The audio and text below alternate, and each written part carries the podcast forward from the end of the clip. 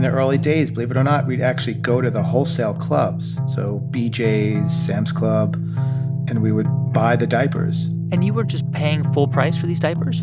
Full price, no discount. Then you got to mark it up on the website. So why would somebody buy them from you on the website? we didn't mark them up. You didn't mark them up. No, we just lost more money. So you so you were basically losing money to make it more convenient for people to get diapers. As one investor liked to say, let me get this straight. So you're selling a dollar for 90 cents?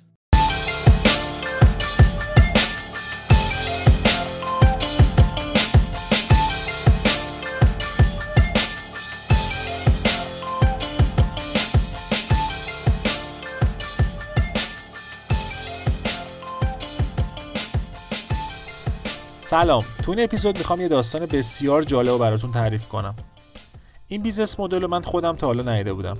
این قسمت در مورد مارک لور founder Diapers.com ه مارک لور بعدا business ش رو میاد به آمازون میفروشه ولی با یه business جدید دوباره با آمازون سرشاخ میشه.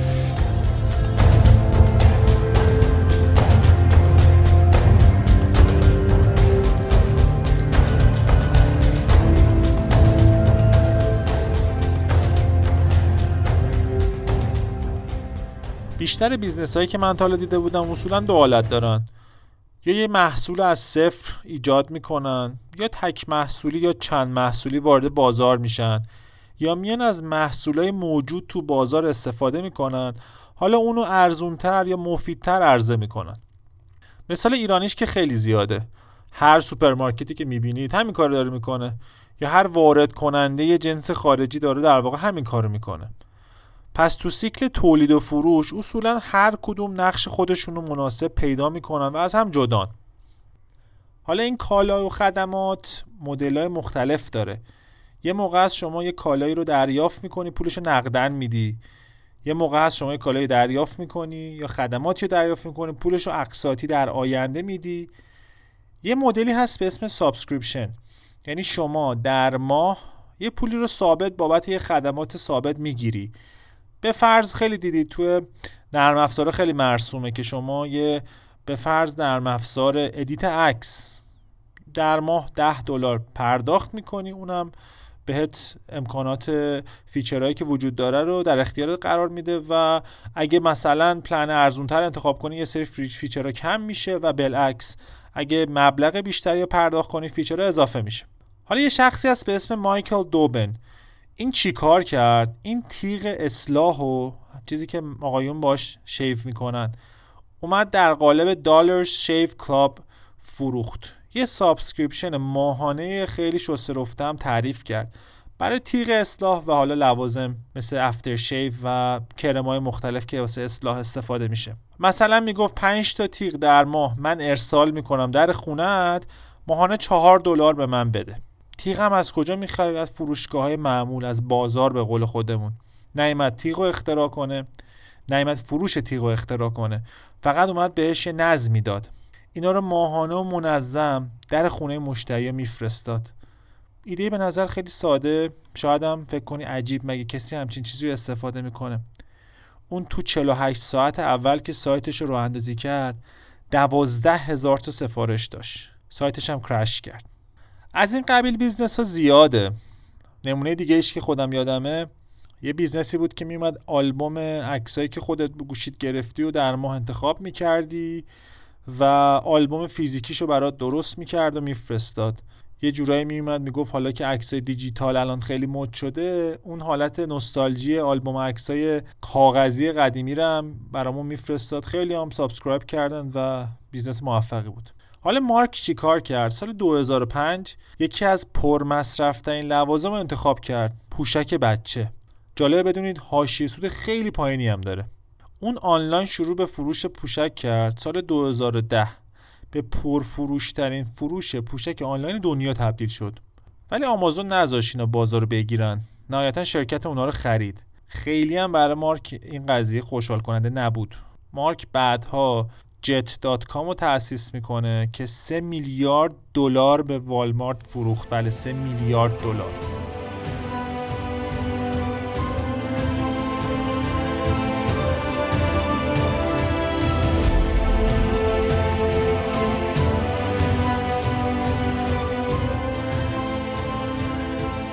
مارک در شهر نیوجرسی آمریکا بزرگ شد. پدرش شرکت کامپیوتری داشت. مادرش هم بدنساز بود بله بدنساز و وزن بردار So it was kind of fun, you know. I was probably a junior in high school going to my mom's bodybuilding competitions. Wow. But uh, she did well. She she won a couple competitions and things. It was fun, but really inspirational as a kid. You know? I bet. Yeah. My mom's a bodybuilder. There's my mom. My ripped mom. She's gonna kick your butt. she used to squat like 350 pounds when she was What? like 110 pounds. Yeah, That's insane. I know. مارک تعریف می‌کنه که وقتی دبیرستان بوده می‌رفته مسابقات مادرش و مادرش میگه حدودا 150 60 کیلو اسکوات می‌زده. اون وقتی بچه بود کارت بیسبال میفروخت تو مدرسه. مثل کارت فوتبال خودمون بوده دهه 60 اون شاگرد خیلی خوبی هم نبود. اصلا تمرکزش رو درس نبود چون خانواده‌اش هم خیلی تحصیل کرده نبودن. اونم انگیزه نداشت. حتی ایده ای هم واسه دانشگاه رفتن نداشت. حتی نمی‌دونست چجوری میرن دانشگاه. مارک ریاضیش خوب بود. جلوتر از سنش عملیات ریاضی مثل ضرب و تقسیم ها انجام می‌داد. اون ورزشکار خوبی هم بود. این کمکش کرد که بره دانشگاه. تو آمریکا برای دانشگاه رفتن غیر از درس می‌تونی از طریق ورزش هم اپلای کنی. حالا برای اینکه تو تیم دانشگاه بمونه ولی باید نمرهاش بالا می‌شد. این شرطش بود واسه تیم ورزشی که نمره های آکادمیکش بالا بشه. اون میگه ترم یک همه رو A گرفت. همون حالا 17 18 به بالای خودمون. معلومه که بچه باهوشیه. فقط دنبال انگیزه بود که درس بخونه. بعضی آدما دیدین باید بهشون یه جورایی بر بخوره تا یه کاری رو انجام بدن. این هم اینطوری بود. بهش که بر می‌خورد می‌شد شاگرد اول. رقابت اون تحریک می‌کرد که پیشرفت کنه. پدرش هم زیاد بهش توجه نداشت. برای جلب توجه پدرش مجبور بود که کار خارق العاده بعضا انجام بده. اون چون علاقه زیادی به ریاضی داشت وارد رشته اقتصاد شد. بعدا هم میره توی بانک کار می‌کنه. انگیزش هم فقط پول در آوردن بوده. جو خانوادهشون یه جورایی اینطوری بوده که پول براشون خیلی مهم بوده. خیلی هم پرکار بود. میگه نفر اول می‌رفتم سر کار تو دفتر نفر آخر از شرکت میمدم بیرون. خیلی زود پیشرفت کرد و در سن 28 سالگی vice president دپارتمان سرمایه گذاری بانک شد. حالا یه اتفاق عجیب تو زندگیش میفته. یه روز رفته بودن یه event ی با بچه های شرکت که اونجا یه تجربه جدید ورزشی داشت. bobsledding از این سورتمه‌های دو نفر است که توی مسیر باریک با سرعت زیاد حرکت می‌کنن. یه رشته ورزشیه که حالا من خودم شخصا تجربهشو نداشتم. مارک میره برای بار اول امتحان می‌کنه. ظاهرا اولش باید خودتو خیلی با سرعت بالا هل بدی که زور دست بالا و فیزیک مناسبی می‌خواد. مارک اونجا یه حرکتی می‌زنه که رکورد کل ماه اونجا رو زده بود. خلاصه دعوت میشه به کمپ آموزشی و سی روز مرخصی می‌گیره. یک ماه تمرین می‌کنه. اون برای انتخابی تیم ملی آمریکا هم نفر 13 هم نفر آخر انتخابی تیم ملی میشه. میگه برای تمرین می‌رفته اسرا تو پارکینگ خالی و ماشینا رو هول می‌داده که قوی تر شه. ولی برمیگرده سر کارش. میگه دو سال بعد می‌رفتم تو کمپ تیم ملی تا آماده شم برای مسابقات المپیک.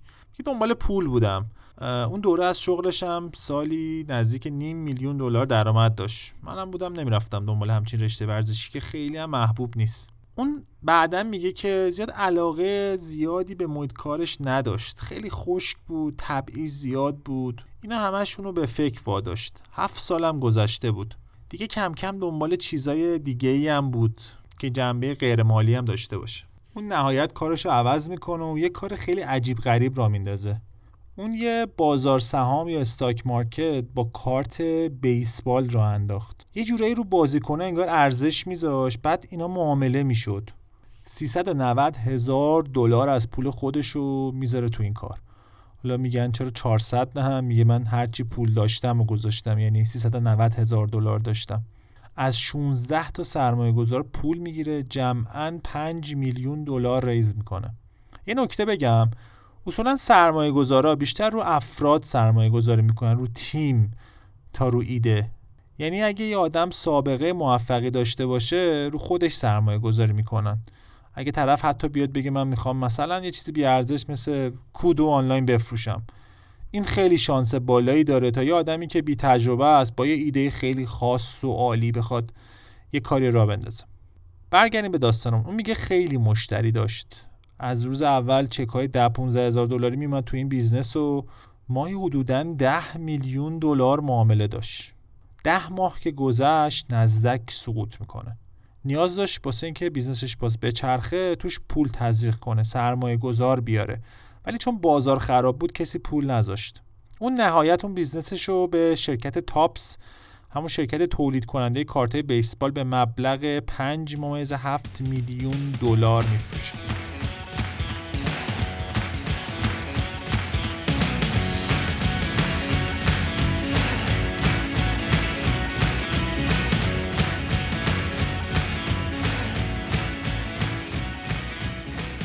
اون بعد از این کار یه دو سالی هم مشغول یه شرکت دیگه ای بود که آدمک اسبابازی درست می‌کرد. اونم باز همون شرکت Topps میاد می‌خره و الان 32 33 سالشه. میگه خیلی حس خوبی باز ندارم. نمی‌خوام توی این gaming business باشم تجارت بازی و اسباب بازی و اینا. اون یه روز داشته توی گوگل search می‌کرده و میگرده ببینه چی خیلی search میشه. اینا مال سال 2004 2005 یعنی مثل الان گوگل انقدر پیشرفته نبود این امکاناتی که بفهمی چی داره خیلی trend میشه نبود و این آدم آدم تکسوی بود یعنی با تکنولوژی خیلی آشنا بود که همچین کاری کرده.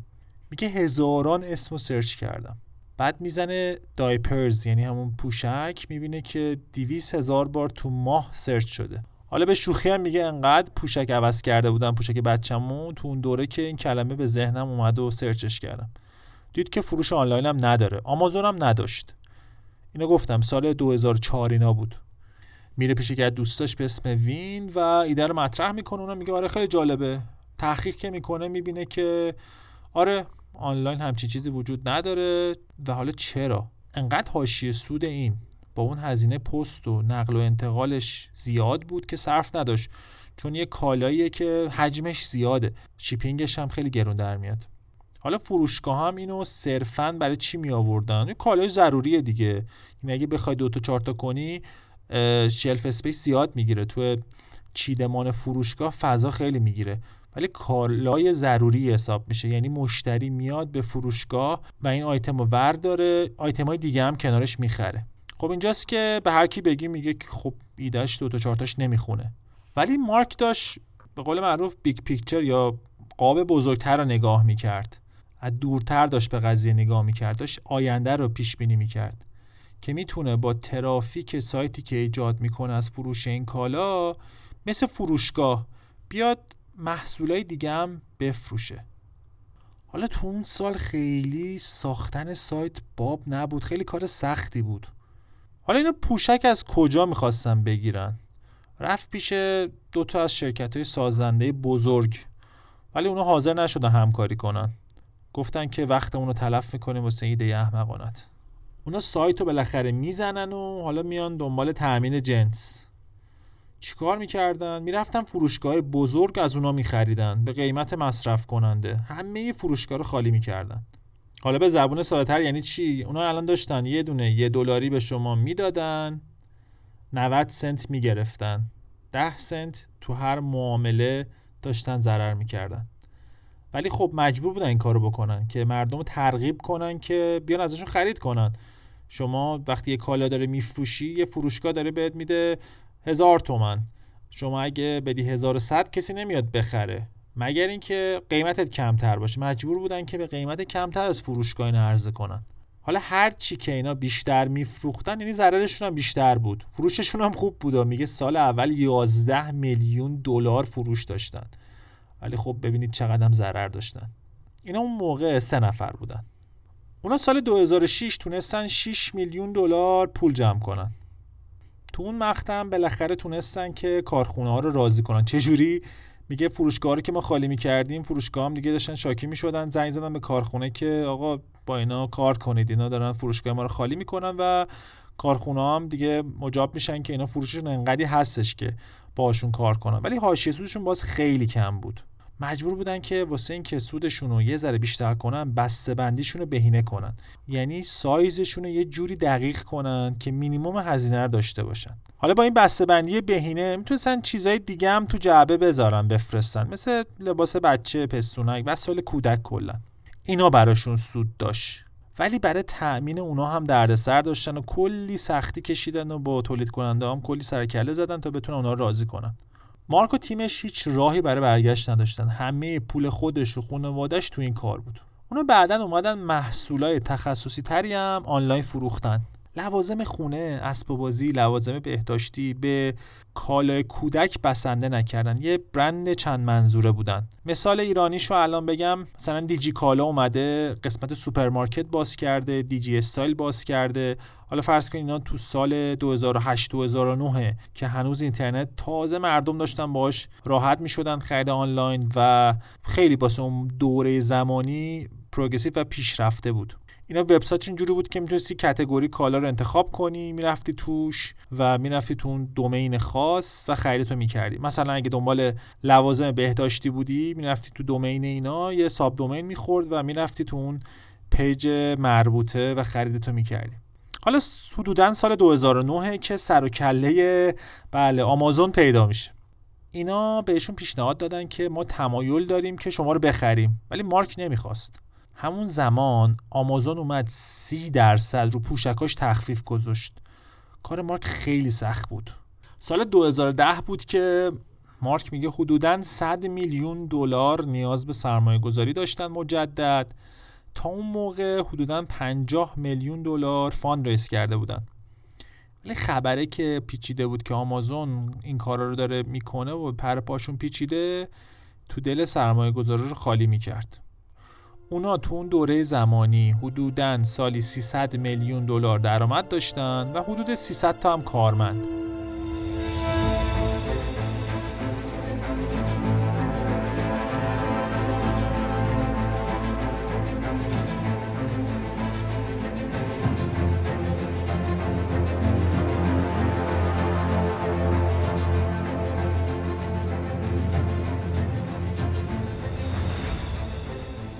همون موقع بود که آمازون دوباره اونا رو خیلی رسمی دعوت می‌کنه به یه جلسه کاری توی سیاتل. سپتامبر 2010 میرن توی جلسه کاری با آمازون. اونجا بود که متوجه میشه آمازون دنبال راه اندازی یه بخشی به اسم Amazon Mom. یه فروشگاه برای مادران. آمازون با اون تخفیف سی درصدی پوشک راهی برای مارک نذاشت که توی این جنگ تسلیم بشه و business ش رو به قیمت 550 میلیون دلار با آمازون بفروشه. اونا حتی یه پیشنهاد بهتر 100 میلیون دلار بالاتری هم داشتن ولی آمازون تهدید کرده بود که اگه به کسی دیگه بفروشید business رو کارتون تمومه. حالا مارک داره زیر پرچم آمازون کار می‌کنه و دشمن هم با هم ولی داره کار می‌کنه. خیلی براش سخت بود چون به زور این کار کرده بود. حالا تو ادامه داستان بشنوید که چجوری مارک با تجربه سرشاخ شدن با یه business بزرگ رفت سراغ یه ایده بسیار بزرگتر.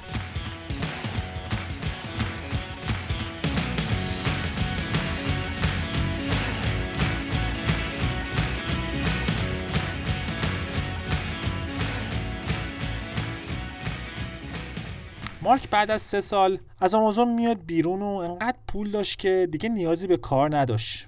ولی باز ارضا نشده بود. باز می‌خواست یه کار جدید تو زمینه فروش آنلاین بکنه.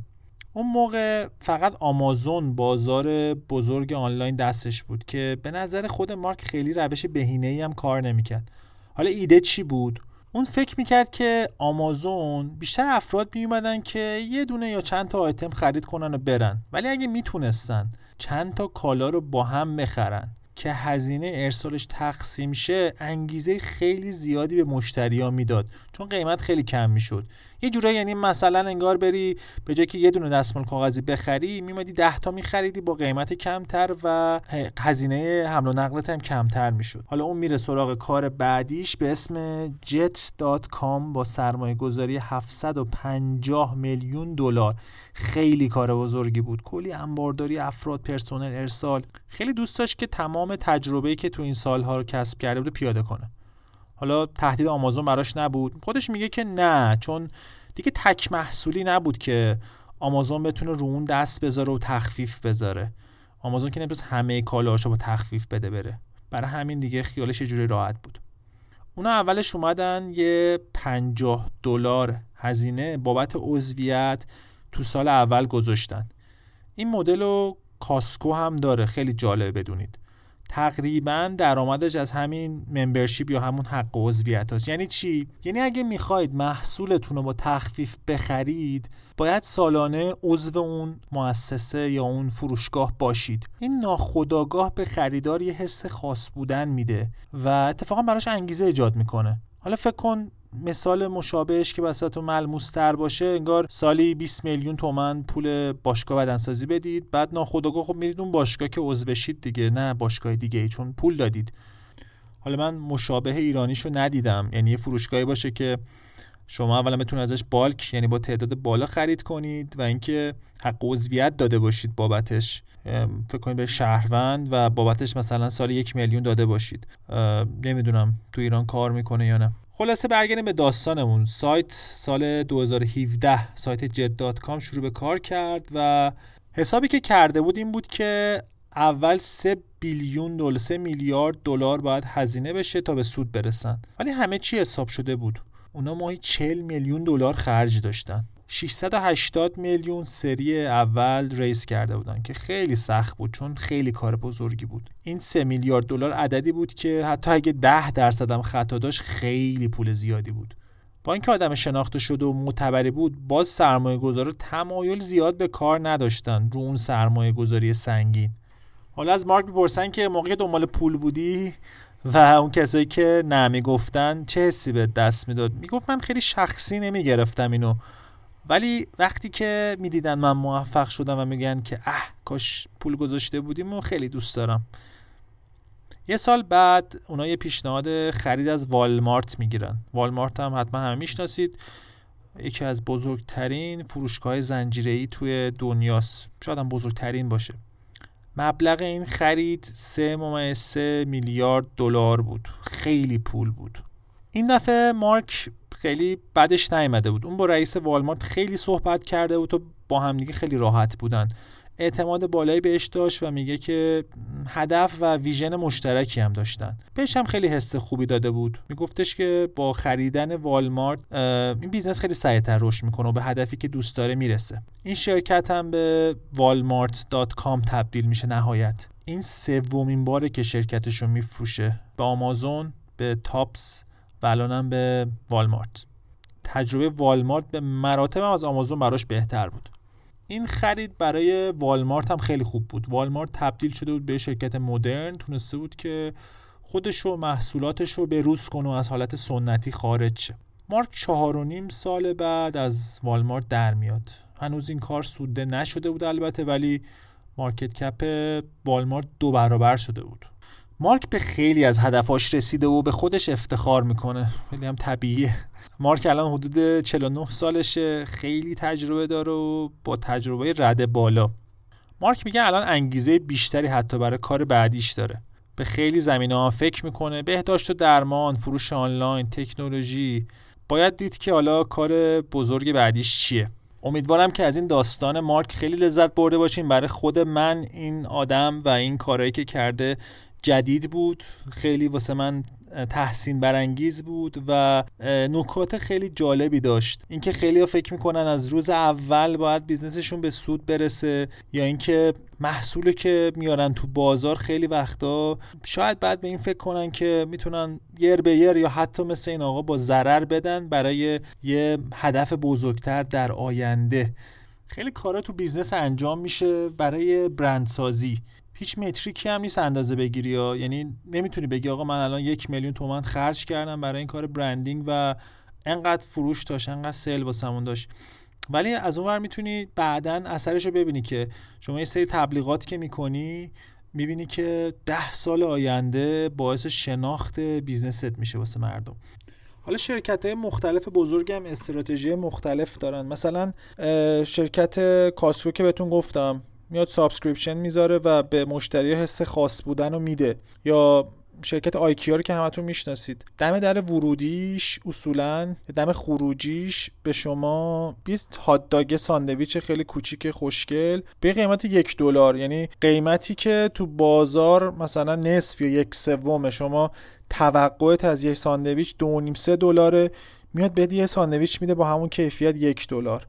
حالا چرا این کارو می‌کنه؟ قطعا از اون ساندویچ نمی‌خواد پول در بیاره و ضرر میده احتمالا روش. ولی این به شما یه حسی میده که تمام اجناسی که من دارم از این فروشگاه می‌خرم با همین scale. یه یه دوم یه سوم توش ضرب می‌کنی ناخودآگاه میگی خب ارزون تره ولی بعضا میری نگاه می‌کنی اون نه furniture IKEA حتی quality ش واقعا خوبه از کیفیت شکی توش نیست. ولی اگه بخوای آیتم با آیتم مقایسه کنی بعضا می‌بینی که یه کالایی هست تو IKEA بیرون هم همون قیمته. ولی همه این تصور دارن که IKEA ارزونه. اینم تو این business model ش اینو تعریف کرده و واقعا موفق بوده. می‌بینید که از چه مکانیزما و استراتژی های روانی استفاده می‌کنن که به مشتری تلقین کنن که کالاشون ارزونه و موفقم بودن. من می‌خوام تو اپیزود بعدی در مورد یه اپلیکیشن داغ امروز که تو ایران هم خیلی مد شده و همه دارن استفاده می‌کنن صحبت کنیم. شاید خیلی باش هنوز آشنا نشده باشن ولی احتمالا خیلی سریع رو همه گوشی ها دانلود میشه. بله اپلیکیشن کلاب هاوس حالا منتظر باشید.